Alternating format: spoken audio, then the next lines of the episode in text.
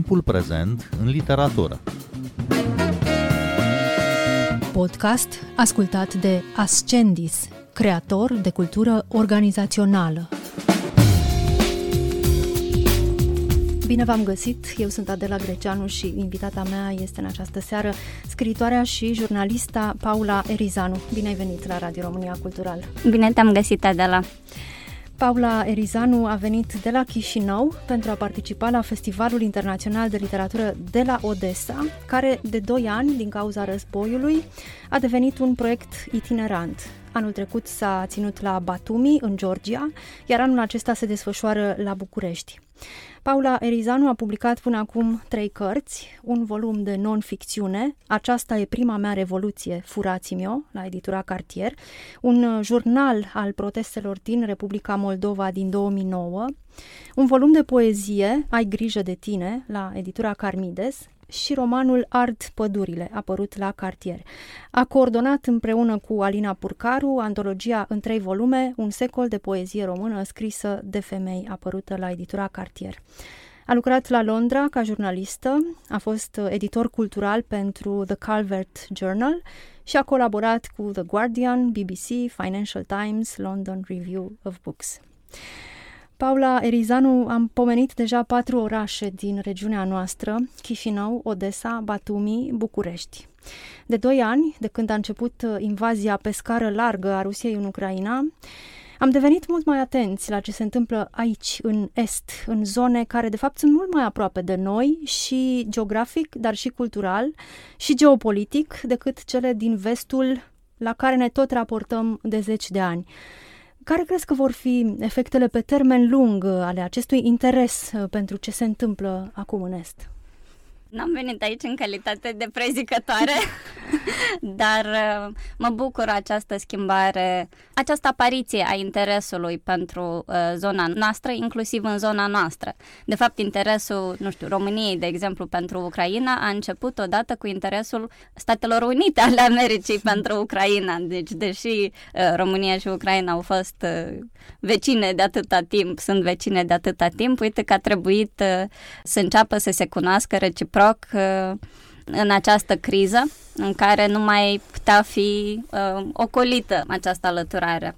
Ororile care se întâmplă astăzi în Ucraina, în marea uh, invazie a Rusiei, au și o parte au dat uh, naștere și unor oportunități, și anume oportunitatea de a cunoaște cultura ucraineană, o cultură care nu prea a, a fost uh, înțeleasă și cunoscută uh, nici în interiorul Ucrainei din cauza uh, dominației ruse asupra Ucrainei până în 2014. Mă rog, era parte din identitatea ucraineană în vestul Ucrainei, însă în estul țării, în centru, în sud era o, o, o prezență mai e, puțin vizibilă. Îmi amintesc acum, de exemplu, despre poeta cu care am citit uh, aseară, care uh, scria înainte de război în uh, limba rusă și odată cu războiul a trecut la ucraineană. Faptul că ucrainenii au dezvoltat o identitate culturală um, și și-au recăutat, uh, reconstruit, reînțeles istoria,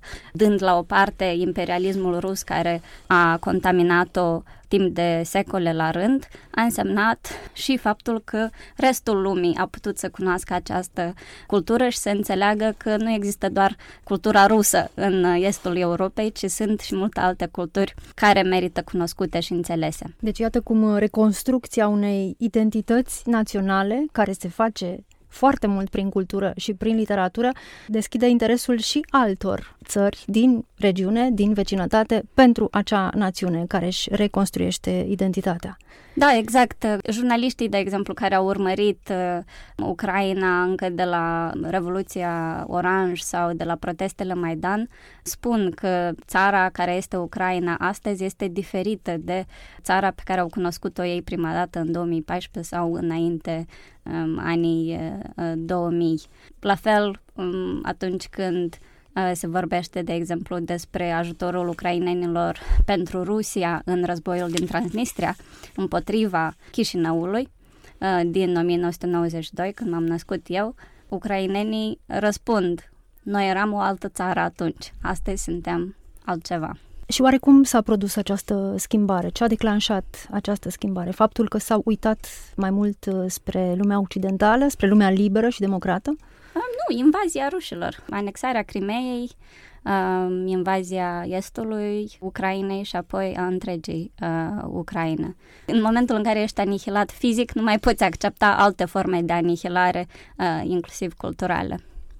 Paula Erizanu, am urmărit lectura ta de aseară de la Festivalul Internațional de Literatură de la Odessa și m-a impresionat foarte tare emoția ta când ai citit poemul Frica de război, despre care ai spus că l-ai scris uh, la Londra, unde locuiai, chiar în primele zile ale invaziei pe scară largă a rușilor în Ucraina. Un poem care începe așa, stai acolo, unde nu depinzi de Odessa, care depinde la rândul ei de Micolaiv. Și ai spus, uh, după ce ai citit acest poem, că după ce l-ai scris, te-ai întors de la Londra la Chișinău. Cum a fost să iei această hotărâre? Am scris poemul acesta la invitația Mariei Șlehtitski, um, directoarea Muzeului de Literatură de la Chișinău, care a revitalizat această instituție uh, și care a organizat în primele săptămâni după invazie o lectură cu poeme despre război împotriva războiului. Uh, respectiv a fost un fel de poezie la comandă, dar m-a bucurat invitația pentru că am putut să exorcizez, să scap de anumite emoții, să le revărs afară din mine, pentru că în perioada aia, în primele săptămâni, uh, după 24 februarie 2022, nu prea puteam face nimic în afară uh, de a citi știrile, de a plânge foarte mult și de a vorbi cu uh, oameni dragi. Plus de a scrie articole, pentru că totuși asta mi-e meseria, dar uh, emoțiile au fost mari și am simțit și o oarecare alienare de Londra în acel moment, pentru că locuiam, de exemplu, cu două colege um, de apartament care sunt britanice și care îmi spuneau, oh, poate nu mai asculți atâta știrile, nu-ți vezi că nu-ți face bine. Și ele au avut cele mai bune intenții, însă sigur că criza asta nu-ți permite să stai pasiv uh, Uh, în momentul în care îți afectează familia, țara și uh, regiunea. De aceea am simțit că a trebuit să fac, uh, să fac ceva în calitate de jurnalistă. Voiam să contribui la a spune poveștile, a spune ce se întâmplă în Republica Moldova, povestea Republicii Moldova și nu o puteam face de la Londra pentru că până la urmă un jurnalist trebuie să fie acolo unde este subiectul său. Și cumva s-au unit rațiunile uh, profesionale cu rațiunile emoționale, dorința de a fi alături de, de cei dragi într-o perioadă atât de tensionată cum uh, um, erau acele prime luni de, luni de război, când noi credeam că suntem următoarea victimă, Republica Moldova, și când frontul era foarte aproape de noi. Din fericire, în vara care a urmat, armata rusă s-a retras în urma rezistenței ucrainene în est și respectiv frontul s-a depărtat de Republica Moldova, ceea ce ne asigură un grad mai mare de securitate. Ca jurnalistă ai scris uh, o vreme despre Europa de Est zilnic în The Calvert Journal, încercând să atragi interesul publicului de limbă engleză către temele și problemele Europei de Est. Cum ți se pare că s-a schimbat acest uh, interes uh, după declanșarea invaziei ruse în Ucraina? Au devenit mai receptivi cititorii de limbă engleză? Da, clar. Eu sunt o utilizatoare destul de mare de Twitter și mi-amintesc că înainte de război, când scriam, de exemplu, despre deportările din perioada uh, sovietică din Moldova sau despre foamete, aveam câteva reacții, nu știu, șase. Uh, după război, dacă scriam despre uh, deportări aveam 600 de reacții. De ce? Pentru că brusc acele povești cu care am crescut noi, care ne-au fost povestite uh, de către bunici, de către părinți, de către profesori, și ni se păreau că aparțin domeniului trecutului și al manualelor de istorie, au redevenit realitate. Mi-amintesc că înainte de a începe marea invazie, aveam o colegă uh, la lucru rusoaică căsătorită cu un ucrainean și locuia în uh, estul Ucrainei. Și ea zicea că socrii săi se pregăteau pentru holodomor, își făceau rezerve de mâncare. Nou ne s-a părut o exagerare în acea perioadă, dar iată că s-a adeverit că acea înțelegere a istoriei și a poveștilor care sunt parte din ADN-ul nostru Um, din uh, experiența recentă și din uh, uh, experiența imperialismului rus pe propria piele și pe pielea străbunicilor și bunicilor noștri, s-a adeverit că, uite, totuși, iată, sunt povești care se pot repeta. Holodomor fiind marea foamete forțată, provocată în perioada sovietică în Ucraina. Da, în anii 30, care a fost copiată și în Kazahstan de către sovietici și în Moldova sovietică în 1946-47. Paula Erizanu, cum gestionezi cele două forme de scris, scrisul jurnalistic și scrisul literar? nu știu dacă o fac foarte bine, dar uh, mie mi se pare că adesea ele se hrănesc una pe alta. Ceea ce fac acum, de exemplu, în, într-un proiect de proză la care lucrez, este să uh, folosesc interviul pentru cercetare uh, și ca inspirație, după modelul Svetlanei Alexievici sau al Larisei Turea cu Cartea Foametei. Uh, deci în, aici stilul jurnalistic și stilul literar sau metodele jurnalistice și cele literare se intersectează. În alte uh, locuri, nu știu, pot să fie și în contradicție una cu cealaltă. De ce crezi că este important ca pe timp de război uh, scritorii să continue să vorbească, să continue să participe la evenimente literare, să continue să cheme publicul uh, spre literatură, să continue să își vadă de treaba lor? Păi pentru că asta e meseria noastră și dacă un scriitor simte că are nevoia de, de a vorbi, de a depune mărturie uh, față de ceea ce se întâmplă, trebuie neapărat să o facă. Necesitatea publicului pentru poezie, pentru literatură în perioade de restriște este mai mare decât în perioade uh, de confort. În Ucraina, de exemplu, sunt scriitori care au devenit rockstaruri, ca Serhii Jadan, de exemplu, la lansările căruia vin uh, sute de oameni care urmează să își lanseze următorul volum în una din cele mai mari săli din Kiev cu uh, mii de oameni. Deci e clar că în perioade de criză avem nevoie să ne simțim conectați unul la altul și literatura este tocmai acea formă de intimitate care ne unește și care ne ajută să ne simțim mai puțin singuri și mai puțin vulnerabili, dar e și o formă de întoarcere la viața normală de dinainte de criză. Dar ce crezi că poate face literatura, ce pot face scriitorii în timp de război, ce aduc ei în fața publicului altfel decât uh, aduc jurnaliștii, decât aduc știrile? Probabil adesea știrile sunt mai formaliste cumva, sunt mai rigide, au o privire uh, mai de sus asupra lucrurilor, în timp ce poemele sunt o privire dinăuntru, de alături, o privire în spate, o privire în față. Dar, pe de altă parte, sunt diferite forme de jurnalism și diferite forme de literatură. Atunci când asculți, de exemplu, experiența unui om care trece prin război la, la radio, E, e și asta o formă de literatură, poate. E un, un eseu la persoana întâi, un jurnal. Deci, adesea, formele astea se intersectează mai mult, poate, decât uh, suntem gata să recunoaștem. Forme de a spune povești, diferite forme de a spune povești. Știm că se poate scrie la cald despre evenimente istorice copleșitoare, despre tragedii, cum e acest război. Se poate scrie și după ani buni de la evenimente istorice.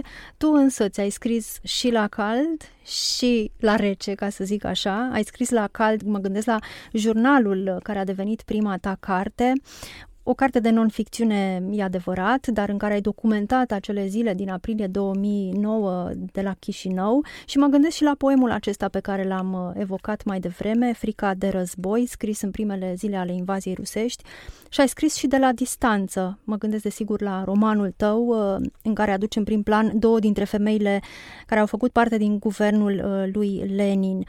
Cum este să scrii la cald și cum este să scrii la distanță de zeci de ani de evenimente istorice pentru care te-ai documentat firește, nu le-ai trăit tu însăți? Clar, nivelul de cunoștință este diferit. Eu am avantajul celor 100 de ani uh, care mă despart de Ines Arman și de Alexandra Colontai și știu cum a continuat uh, uh, Uniunea Sovietică pe care au încercat ele să o întemeieze împreună cu Lenin și alții. Dar, pe de altă parte, trebuie să-mi imaginez cum ar fi simțit ele la cald acele evenimente și acea epocă. Ori atunci când am uh, scris jurnalul um, la cald, nu aveam toată informația vis-a-vis de unde va, vor duce acele proteste din aprilie 2009. Nu știam exact ce se întâmpla în culise, dacă cineva orchestra acele evenimente sau nu. E adevărat că nici acum nu știm prea multe despre evenimentele din aprilie 2009. Au, au mai fost niște investigații jurnalistice care au încercat să unească punctele și să facă niște supoziții, însă nu avem o variantă oficială uh, finală care să demonstreze exact forțele care au încercat să influențeze acele proteste și care au, uh, au și provocat violențele. Um, dar faptul că nu aveam acea informație a ce urma să se întâmple uh, nu însemna că nu aveam altă informație și anume mărturia de pe loc, toate detaliile astea pe care le observi când ești participant, că iată vin uh, niște oameni care nu seamănă cu restul protestatarilor, pentru că ei sunt toți rași pe cap și îmbrăcați în costume de sport. Uh, și parcă nu ar fi de aici. Deci, uh, atunci când scriam, mă gândeam că uh, trebuie să scriu despre aceste proteste pentru că voi uita și pentru că pe parcursul timpului uh, tot felul de personaje politice vor încerca să manipuleze semnificațiile acelui eveniment și să îl reprezinte așa cum le-ar conveni intereselor lor. De aceea am crezut că e esențial să vorbesc despre uh, lucruri așa cum le-am văzut eu atunci din perspectiva de adolescentă. Și într-adevăr, asta e când mai frunzăresc uneori cartea, um, găsesc detalii pe care le-am uitat. Erai într-adevăr foarte tânără, aveai 17 ani, erai la fel de tânără ca și ceilalți protestatari. A fost revoluția Twitter, i s-a spus, în Republica Moldova, dar aveai, aveați deja o conștiință civică foarte puternică la acea vârstă. Cred că atunci s-a născut. Existau niște premize pentru acea conștiință civică, dar ea s-a și născut în acel timp când ne-am adunat, ne-am văzut unii pe alții. Atunci am simțit că sunt parte pentru prima dată dintr-o comunitate politică. Și de fapt, asta poate fi comparat cu ce s-a întâmplat în Revoluția Oranjă în uh, Ucraina sau cu protestele Maidan. Ele sunt niște momente care creează națiunea, pentru că națiunea nu este doar un trecut un mit mm, al trecutului glorios sau o, o experiență din trecut, ci este și prezent și o viziune de viitor. Și aceste uh, manifestări publice, de fapt, coagulează o parte a societății în jurul unei viziuni asupra ce vrem să fie țara noastră mai departe, încotro vrem ca ea să meargă. Paula Erizanu, cum vezi uh, legăturile între scritorii din Republica Moldova și cei din România? Ne cunoaștem unii pe alții suficient de bine? Da, mie mi se pare că uh, la nivel cultural există deja un soi de unire, în sensul în care uh, autori români publică la edituri din Republica Moldova, autori din Republica Moldova publică la edituri din uh, România, cărțile care apar în România sau în Republica Moldova circulă și într-o țară și în alta. Există sentimentul unei comunități, um, spațiul online facilitează um, întreținerea acestor uh, relații și acestor comunități. E adevărat că le mai și separă uneori când uh, mai apare vreun scandal și se împarte comunitatea în două sau în mai multe bisericuțe. Dar uh, da, mie mi se pare că uh, trăim un moment bun și care n-a fost posibil până, până în anii 90, pentru că cărți românești nici nu existau. Pe teritoriul Moldovei sovietice, generația părinților mei mergea la Odessa ca să-și cumpere cărți în română sau la Cernăuți, nu le puteau găsi la Chișinău și literatura română care era cunoscută în uh, Republica Sovietică Socialistă Moldovenească era foarte limitată. Uh, Mihai Eminescu, cel mai mare poet moldovan. Am citit eu într-un manual sovietic. Mai era predat Sadoveanu, mai erau câțiva Ion Creangă, în special scriitori din zona Moldovei, dar uh, foarte mulți clasici și mai ales contemporani nu erau cunoscuți deloc acolo. Ne aduce oare mai aproape acest război uh, la regiunea Mării Negre, mă gândesc, ne face să strângem rândurile? Da, uite, de exemplu, evenimentul de ieri sau evenimentele de azi în care vin scriitori ucraineni la București uh, și există un interes adevărat pentru uh, literatura lor aici, sala era plină, arată că s-a intensificat acest schimb cultural și a apărut un, și o deschidere mai mare de ambele părți față de produsele culturale din uh, Ucraina sau din România sau din uh, Republica Moldova. În același timp, Marea Neagră e mare. avem și Turcia, avem și Georgia, avem uh, o grămadă de țări în jurul uh, Mării Negre și nu pot să zic că acest război neapărat ne-a apropiat, de exemplu, de Turcia. Deși Turcia, iată că joacă un rol important în uh, negocierile dintre uh, ruși și ucraineni, ceea ce nu putea fi prevăzut înainte de război. Cum vezi uh, viitorul apropiat al Republicii Moldova? Uh, um, eu îmi fac griji, sunt un pic anxioasă pentru că avem alegeri parlamentare anul viitor și... Și prezidențiale anul acesta? Prezidențiale anul acesta, cred că la prezidențiale sunt mai multe șanse uh, ca Maia Sandu să mai ia un mandat, însă la parlamentare anul viitor nu e clar dacă partidele pro-europene pot să iau majoritate și Asta mă înfioară un pic și încerc să văd care sunt uh, pașii pe care îi pot întreprinde eu ca jurnalistă, ca scritoare pentru a contribui la combaterea propagandei ruse, care este foarte puternică, s-a intensificat. Uh, Institutul de um, Studii ale uh, Războiului au spus și ei acum câteva săptămâni că Rusia pregătește o, așa zis, operație psihologică sau de propagandă nouă și mai mare în Republica Moldova care să destabilizeze situația politică.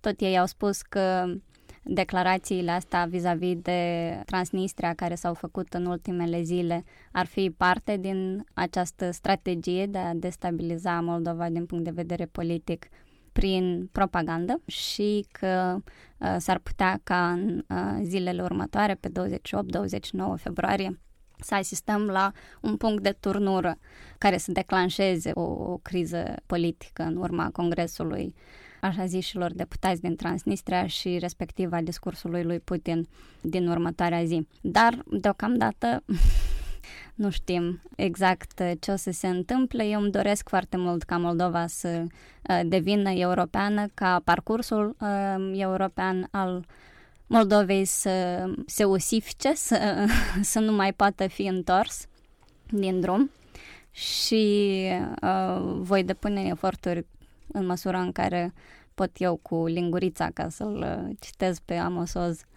și sper că cât mai mulți dintre uh, concetățenii mei vor face la fel și la fel și România sau uh, alți parteneri europeni, pentru că de fapt România ne ajută din foarte multe puncte de vedere, dar din alte puncte de vedere face niște pași ciudați. De exemplu, la momentul actual, PSD-ul îl susține pe Ceban care pe 24 februarie 2022 era la Moscova și care a fost pro-rus și acum se dă drept pro-european, ceea ce mi se pare un risc enorm. Eu nu aș avea încredere în el ca politician. Paula Irizanu, îți mulțumesc tare mult că ai venit la Radio România Cultural. Festivalul Internațional de Literatură de la Odessa se ține anul acesta la București, la Institutul Goethe. A început ieri și durează până duminică. Puteți asculta emisiunea Timpul Prezent și pe site-ul radioromaniacultural.ro, precum și pe platformele de podcast. Eu sunt Adela Greceanu, cu bine, pe curând! Thank you. Thank you.